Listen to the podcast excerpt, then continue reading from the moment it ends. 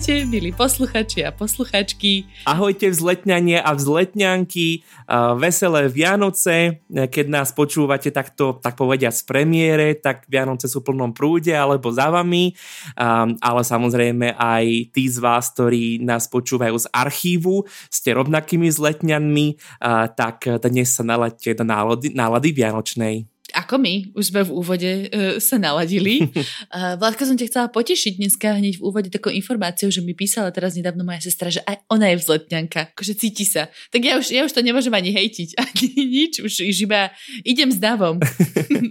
Nie, už nám zletňania aj tak píšu uh, bez všetkého. Myslím, že sa to ujalo. Som strašne rád. Áno, takže veľmi dobre, kto new, mal by si sa živiť nejakým copywritingom alebo marketingu. No a teda naozaj počúvajte našu vianočnú epizódu špeciálnu, je to 20. epizóda, takže gratulujeme si, Vlado, že to spolu ťaháme už toľko týždňov. Uh. A my to už spolu ťaháme oveľa dlhšie. Nie je to náhoda, že krásne nám to vyšlo na tento rok nahrať 20 vzletných fanfektov a nemohlo to byť inak. tak. No a samozrejme pripravujeme pre vás viac. Veľmi sa mi páči, ako aktívne nám uh, píšete a odpovedáte na to, čo by ste chceli počuť. A, a určite, Vlado, už sa tešíš na tú epizódu o Považskej Bystrici a fanfektoch, ktorú, do, na ktorú sme dostali výzvu. Určite. Uh, ďakujeme za všetky komentáre a námety. Náš zoznam námetov sa plne rýchlejšie, než sa vyprázdňuje, takže budeme tu ešte veľa, veľa dvojtýždňoviek s vami. To sa ľuďom stáva, že sa plne rýchle. Nie, nie, nie, nie, Tinka, nie. Čo sa mi deje?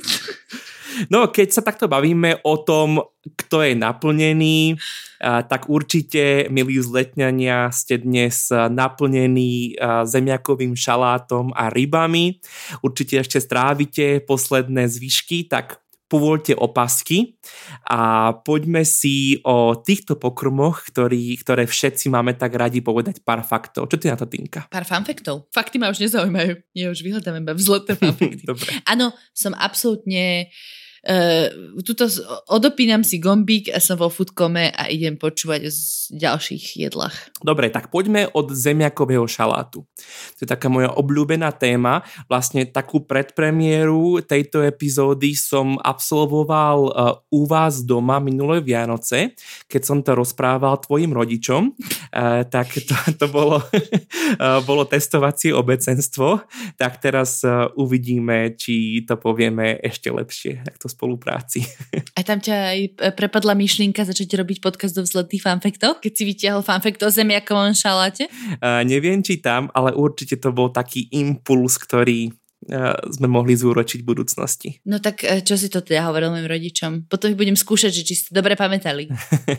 tak e, poďme teda k tomu zemiakovému šalátu najprv, um, ale hneď sa musíme pri tom pojme zastaviť, totiž keď mimo taký ten náš slovenský alebo československý kontext uh, použiješ názov potato salad alebo kartofel salát, alebo salát de pomme de terre, mm-hmm. alebo insalata di patate, tak eh, čo, čo sú pojmy, čo v mnohých teda jazykoch a krajinách majú, tak ani zďaleka to nie je to, čo my jedávame na Vianoce. Mm-hmm. Totiž takýto zemiakový šalát by mal obsahovať iba zemiaky, ocot a olej, možno v niektorých regiónoch majonézu a možno nejakú zeleninku ako ozdobu. Tak ale to sme sa dostali k tomu nášmu šalátu. Veľmi blízko, aj keď e, ten náš šalát e, často obsahuje oveľa viac zeleniny, často obsahuje meso, aj keď tam je taká veľká schizma. Mm. Niekto hovorí, že musí obsahovať, niekto povie, že, nemusí, že nesmie obsahovať.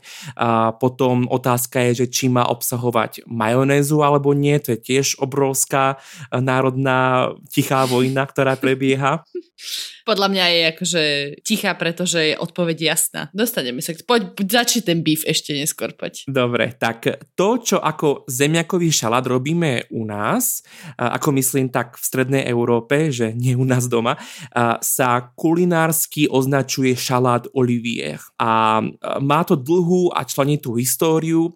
Takéto rôzne, povedzme v širokom ponímaní lahôdkové šaláty rôznych druhov sa už pekných pár storočí storočí objavujú v západnej Európe. V Nemecku máme nejaké záznamy v Holandsku, vo Francúzsku a v 19.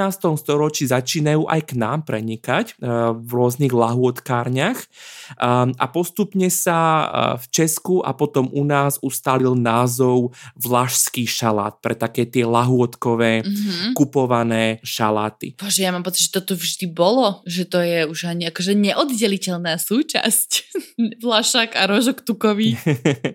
no je to tak dlho, ako si ty pamätáš, ale samozrejme my sme ešte mladíci a mladice, tak aj preto. Mm.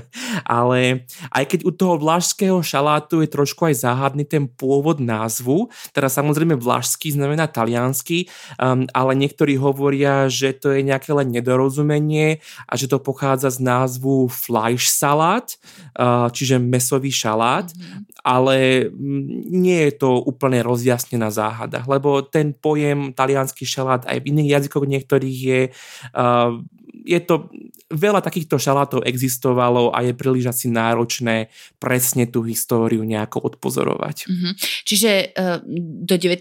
storočia bol šalát len listový šalát a potom niekto si povedal, že by bolo fá sa to zmixovať s majonézou a bol to dobrý šalát? A, áno, v, v podstate. To je šalát for dummies. Lenže tam sa tieto bystré mysle neskončili a variant takéhoto šalátu začal pripravovať kuchár belgicko-francúzského pôvodu Lucien Olivier v 19. storočí v nejakom roku 1860 niečo vo vyhlásenej moskovskej reštaurácii Armitage. Mm. A tam sa tento šalát stal veľmi populárnym a vyhľadávaným a všetka moskovská smotánka, aj všetci expati, čo tam vtedy žili, tak veľmi, veľmi si pochvalovali a, milovali tento Olivierov šalát. A to bol taký, ako my poznáme, alebo to je taký, akože čo v ňom presne bolo vtedy? Už sa v, mu veľmi blížil, obsahoval teda zemiaky, obsahoval majonézu, obsahoval meso a zeleninu, existovala taká fancy verzia, že s homárom a tak. To tam bolo pomleté v tom šaláte, alebo ten homár bol naplnený zemiakovým šalát? To? nie, nie, bolo to pokrájané na kúsky, ako všetko v tom šaláte. Mm-hmm. Ale každopádne to je len taký, môže to byť náš odhad, e, že čo v tom bolo, lebo išlo o tajný recept, ktorý pripravoval Olivier vždy o samote a to tajomstvo si vzal do hrobu, toho originálneho šalátu Olivier. Nezachoval sa? Ten, uh, možno niekde v Tesku ho majú ešte prelepený, vieš. Nie, neprezradil nikomu, hej? Uh, neprezradil nikomu, aj keď mnohí sa snažili ten recept nejako odhadnúť. U, u Oliviera pracoval istý kuchtík uh, menom Ivan Ivanov uh, a uh, raz Oliviera uprostred prípravy šalátu niekam zavolal zavolali na hodička a do kuchyne sa Ivan Ivanov vkradol a z rozložených ingrediencií, teda rozložených akože ich tam má položené, nie že bol... Akože sa nerozkladali tam už dva týždne. Hej, tak. od, odkúkal nejako recept, že ako to asi uh, mohlo byť pripravené. No a potom on z tej reštaurácie dal výpoveď, odišiel a zamestnal sa v trošku podradnejšej reštaurácii Moskva. to znie ako boli sme na letnom sústredení v zariadení Moskva. Ale je to fakt rozdiel, že Armitáž a Moskva. No a v tej Moskve začala pripravovať lacnejšiu verziu pod názvom Stoličný šalát. Uh, tak... Ako sa volal ten Olivierov šalát? Šalát Olivier. Áno. Áno. A teraz sa to bolo čo, šalát Ivanovič? Stoličný. Stoličný. To je niečo, čo by som si ináč objednala, podľa mňa v penzióne Moskva.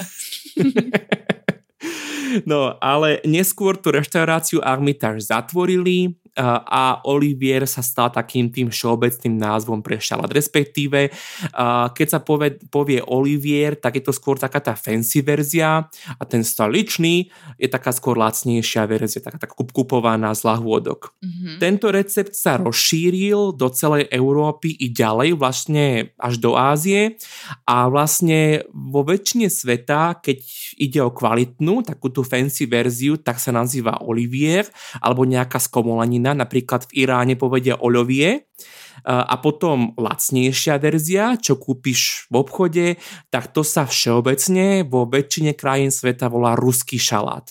Takže mm. bývalá Jugoslávia, tam je to ruská saláta, v Turecku Rus salatas, v Indii, v Pakistane a tak ďalej to má proste tiež ekvivalentné názvy. Ale zaujímavé, že v Holandsku je to Husaren salate, že husársky šalát. Aha, prečo?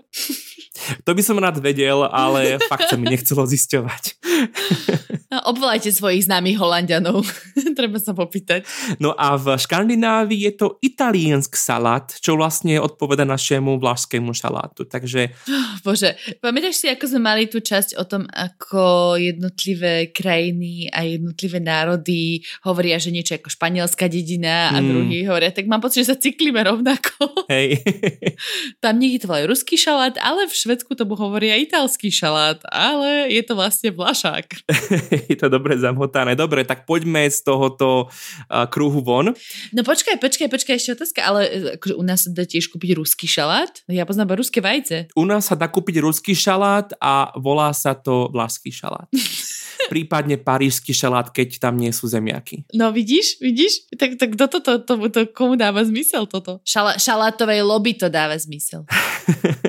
Ale pravda je, že u nás ten názov vlašský šalát má starší pôvod uh, než ten názov ruský šalát, ktorý vznikol až v tom 20. storočí, ako sa popularizoval ten stoličný šalát, kdežto vlašský napríklad v Prahe bol nejaký obchod u Itala už nejakým začiatkom 19 storočia a už tam predávali nejakého predchodcu pod názvom Vlašský šalát, čo bol dosť odlišný šalát, čo dnes poznáme. Dnes je to veľmi podobné tomu ruskému šalátu, čo u nás kúpiš ako Vlašák. No, takto sme sa teda nerozmotali moc. Dobre, e, pokračujem v tomto gordickom uzle ďalej. A, a to je, že ako sa rusko-vlášsky šalát dostal na naše vianočné stoly. No, na to existuje viac hypotéz, ale pravdivé podľa mňa môžu byť tak trošku všetky. Jedna dosť populárna verzia je, že šaláci v Rusku obľúbili cez prvú svetovú vojnu československí legionári, mm. ktorí ho doniesli do Československa a teda povedali miestnym lahôdkárom, že to, toto nám urobte, to je fakt dobré. Um, druhá verzia je, a tá môže byť simultánne pravdivá, že recept sa objavil v nejakom časopise v roku 1921 ako príloha a stal sa populárnym a potom bol publikovaný vo vplyvných kuchárských knihách 20. rokoch 20. storočia počas Prvej republiky. A z tých kuchárskych kníh, ktoré boli tedy veľmi vplyvné, vlastne kniha, keď sa predávala, tak podľa toho naozaj tie gazdinky varili, tak sa to rozšírilo veľmi po tej prvej republike. A teda počkaj, aby sme sa dostali k tým Vianociam, tak oni tú kuchárskú knižku dostali na Vianoce, tak preto to potom varili na Vianoce? A nemalo to nič spoločné s Vianocami ešte v, tej, v tomto období. A prvé recepty na šalát, dokonca s majonézou, ako taký nápad inovatívny na štedrú večeru, sa objavujú v 30. rokoch 20. storočia, ale dosť rýchlo sa to rozšírilo a už po, druho, po druhej svetovej vojne je to už celkom bežnou súčasťou českých a potom postupne aj slovenských štedrých večerí. Tak ale to je asi vlastne kvôli tomu, že ani nie ide len tak o tie Vianoce, ale také oslavné jedlo. Áno. Že, lebo tak ja neviem ako u vás, ale u nás sa robí vlastne šalát aj na Veľkú noc, aj keď sú nejaké vynimočné udalosti. Hej, hej, hej s, rezňom alebo s niečím takým, že ľudia to majú spojené s niečím, s niečím fancy. Áno, áno, áno. Takže asi tak sa to dostalo na tie Vianoce. Hej, nie len, že niekto si chcel pošmaknúť na fajnej majonéze. Keď už, keď už celý deň nežral. no a potom je ten druhý element a čo kapor, čo tá ryba. Takže to je ešte ten chýbajúci element. Takže ryba je samozrejme jedným z najstarších symbolov kresťanstva, to tým pádom nejako patrí k tomu. Zároveň bola často považovaná za pôstne jedlo, takže to často jedávali v cirkevných krúhoch, keď bol nejaký pôst Prepač, som si spomenula, ako vykrikujú ľudia, ryba bolo jedlo chudobných. Uh, veľmi nie, veľmi nie. Uh, u nás uh, málo ľudí žilo pri riekach a už vôbec nie pri nejakom mori alebo pri niečom. Uh, ľudia jedli to, čo mali dostupné a väčšina ľudí nemali, nemalo dostupné ryby. Uh, takže to je obrovský mýtus. Takže ani za socializmu nebola ryba jedlom chudobných, hej? Uh, za socializmu už možno hej to, to, to, vtedy už začali veľkochovy a začali byť obchody, supermarkety alebo teda potraviny a, a to už je iný svet než svet tej predindustriálnej doby. Dobre, to, to, je, to je taká ironická poznámka, ale to ti potom vysvetlím. OK, OK.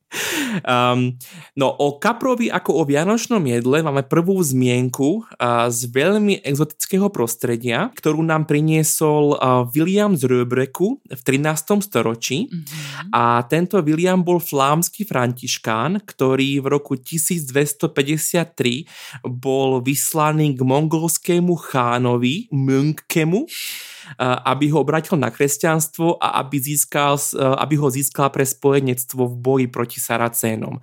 A on napísal taký spis, ktorý sa dodnes radí k najlepším stredovekým cestopisom. No a o Mongoloch je celkom známa ich náboženská tolerancia a rôznorodosť vier aj teda v tých najvyšších spoločenských priečkách a Mungkeho žena bola nestoriánska kresťanka. A preto aj u chánovcov, Münkekovcov. Povedz iba pán M kľudne, hej. tak, pán Chán, sa oslovovali aj Vianoce a keď tam teda na tom výlete bol náš William, tak nám píše, že najprv sa podávala baranina a potom prišli na stôl veľké ryby, ktorým sa hovorí kapor. Takže to je taká prvá lastovička. A teda nemiešajme tu zvieracie metafory. Prvá kaprička. Tak. V našich zemepisných šírkach je doložené jedenie rýb na Vianoce nejak v 17. storočí, ale len v cirkevných a niekedy šľachtických kruhoch, vôbec nie medzi obyčajným ľudom. Väčšinou, ako sme teda hovorili, ľudia nežili pri nejakých zdrojoch vody a nebolo to prirodzenou súčasťou ideálneho, ideálneho lístka. A s nápadom podávať kapra prišla až významná česká buditeľka, spisovateľka a autorka kuchárskych kníh Magdalena Dobromila Retigová vo vtedy veľmi vplyvnej kuchárskej knižke Domáci kuchaška s podtitulom Pojednání o masitých a postních pokrmech pro cerky české a moravské z roku 1826. Dúfam, že dostanem na Vianoce tento rok. No a táto knižka sa medzi a, samozrejme gramotnými a, cerkami českými a moravskými začala a, šíriť v tom mešťanskom prostredí, hlavne teda v českých krajinách. Ale pozor, nebol to ešte vyprážaný kapor, mm-hmm. ale pripravený tzv. na modro alebo na čierno. Vieš si predstaviť, čo to môže znamenať? Je taká scéna, no dobre, to je úplná blbosť, ja som totiž hrozná v kuchyni a neviem variť, ale je taká scéna v Bridget Jones, kedy zaviaže nejaké meso alebo nejakú zeleninu takým modrým provázkom a dá to variť do tej polievky a potom to je všetko celé modré, takže takže takto si to predstavujem. nie, nie, neviem. Neviem, hodíš to do uhlia napríklad, to by mohla byť tá čierna verzia.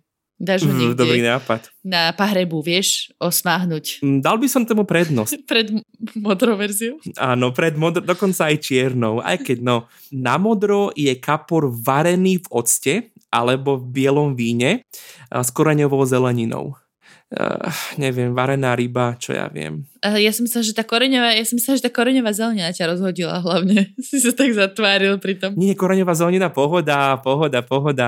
A to, že je to ryba varená v octe. A tu máš, vieš. Mm, tak ale ľudia jedia ryby nakladané v octe, nie? Však to je strašne populárne. A to mám rád.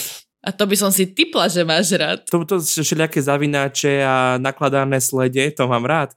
To dokonca vždy, keď nemám manželku doma, čo je napríklad teraz, keď to nahrávame, a, tak a, ja si nakúpim vlašské šaláty a všelijaké ryby, také tie nakladané a matiesy a zavináče, lebo je to smrdí, ale to mám ako taký svoj guilty pleasure. Tak akurát dneska som mal na obed zavináča. A si predsa, jak to tlačíš tou bydličkou rovno z tej, z tej onej nádobky do papule. je to tak. No dobre, ale preč od mojich strahovacích návykov um, späť eh, k, k kaprovi. Druhý spôsob bolo uvariť to na čierno a na čierno, nie že ilegálne, ale na čierno bolo, uh, že urobiť to v sladkej omáčke zo slivkového lekváru. Oh, wow, tak to je veľmi také... A to zrovna znie tak celkom fancy nie? Ale hmm? tebe preto, že to si tak absurdne, hej, že prečo by si dával slivkový lekvár s rybou a v nejakej 5 reštaurácii si by si za, za to zaplatil proste strašné peniaze. A toto boli dve jediné možnosti, ako sa to dalo jesť? To nie je úplná výhra. E, existovali aj nejaké iné. Našiel som nejaký recept, že kapor na pive napríklad, čo znie oveľa atraktívnejšie, ale nebolo to asi to hlavné, e, nebol to asi ten hlavný spôsob, ako sa pripravoval. Mm.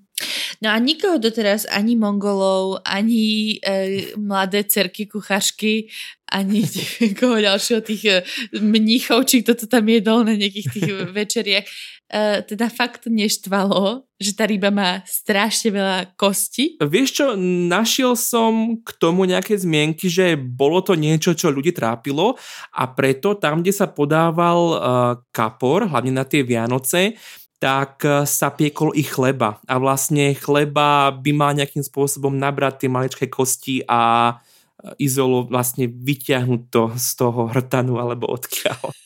Nasal tie kosti v hrtane? Aké zvukom alebné. Vhl- no skôr v hltane asi. Bol by si dosť pofunus, keby si mal kaprie, kaprie kosti v hrtane. No dobre, a kedy teda prišlo k tomu paninskému spojeniu vyprážaného kapra a zemiekového šalátu? No, opäť až za Československa, kedy sa začal teda ten kapor vyprážať a to prišlo spoločne s vynálezom, bez ktorého si dnes nevieme predstaviť život a to je trojobal. Haleluja! Konečne trojobal v našich dejinách. Fakt, až tak neskoro trojobal? To je halus trojobal až tak na prelome 19. 20. storočia.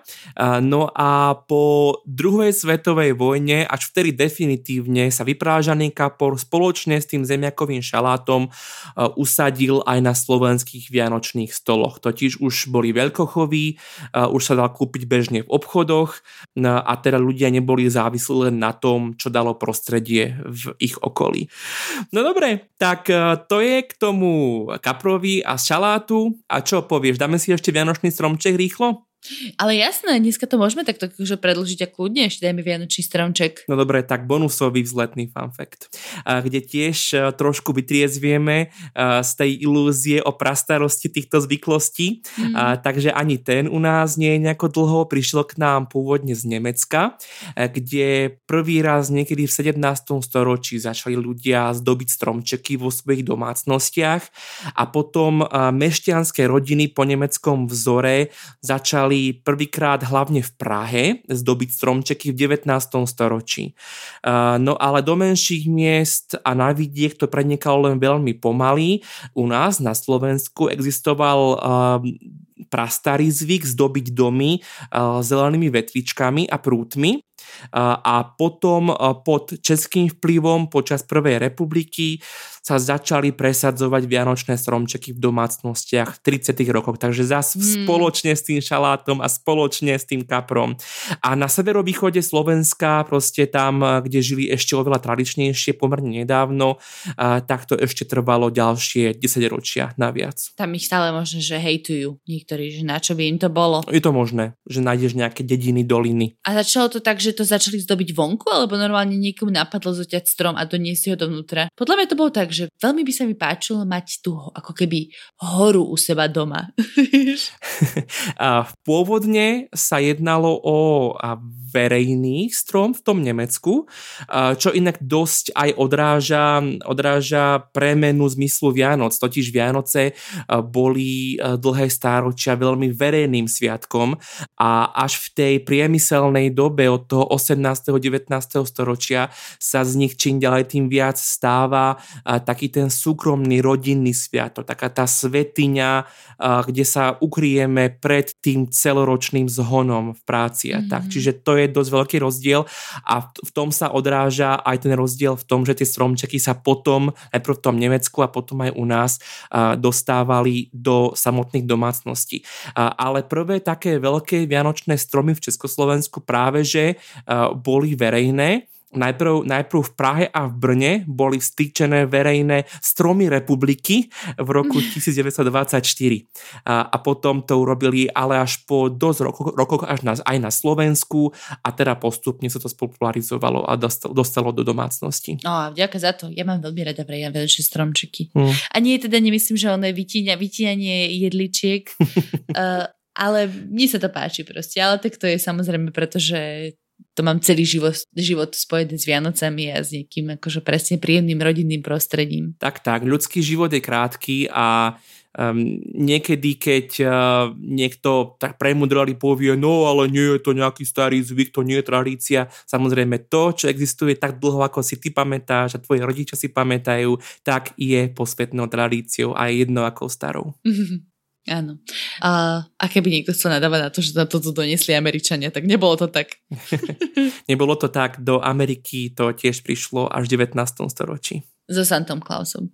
Dobre, Vládko, tak dúfam, že na to naši posluchači a posluchačky budú pamätať, keď e, budú od, odzdobievať stromček a jesť posledné salónky, kde si vnútri pri kmeni stromu. A teda čo, to, čo so stromčekami sa potom robí? Odnášajú sa na spoločné odkladisko, netreba ich hádzať oné barzde do potoka, do kanála, ale hodne ich tam, kde ich potom pozbierajú nejakí mestskí zamestnanci a odnesú ich. Teraz neviem, či sa to ešte nosí slonom do Bratislavskej zo. To si vedel? To fakt, to sa nosilo? Nie vôbec. Áno, to sa nosilo a oni sa potom neviem, čo s tým presne robili, teda nejako sa s tým hrali, alebo čo. A to, to, tento neoverený fanfakt prosím nikde necitujte, ale normálne sa zberali a určite chodili slonom do zo. A tie, lebo tie slony to asi nedávajú, veď to by boli, boli ako tie kosti z kapra pre nás. Aj možno s chlebíkom si dali aj ihličie. Áno, že by im zabehlo do, do hltana, či do hrtana. do, chob, do chobotu chudakom. Nie, a potom už myslím, že to bol nejaký problém, lebo ľudia tam často nechávali ozdôbky a, a to nerobilo sloníkom dobre. No, anyways, uh, dajú sa proste tie stromčiky takto ekologicky potom zlikvidovať tak vy ste to mali robiť. Ale nie tie plastové, tie živé. Dobre, Tinka, tak myslím si, že sme naplnili až preplnili nielen svoje brucha posledných dňoch, ale aj naše hlavy. A uh, nie je už viac čo povedať. Ďakujeme pekne a majte šťastný nový rok, plný vzletných fanfektov, aby vaše životy boli naplnené a zábavné. Pripájam sa k tomuto vzletnému prianiu a tí, ktorí z vás sú už v novom roku, keď to počúvate, tak dúfam, že je to uh, znesiteľné. Snad nie je mizerný, proste som to chcela povedať. Ahojte, počujeme sa čoskoro. Čau, čau.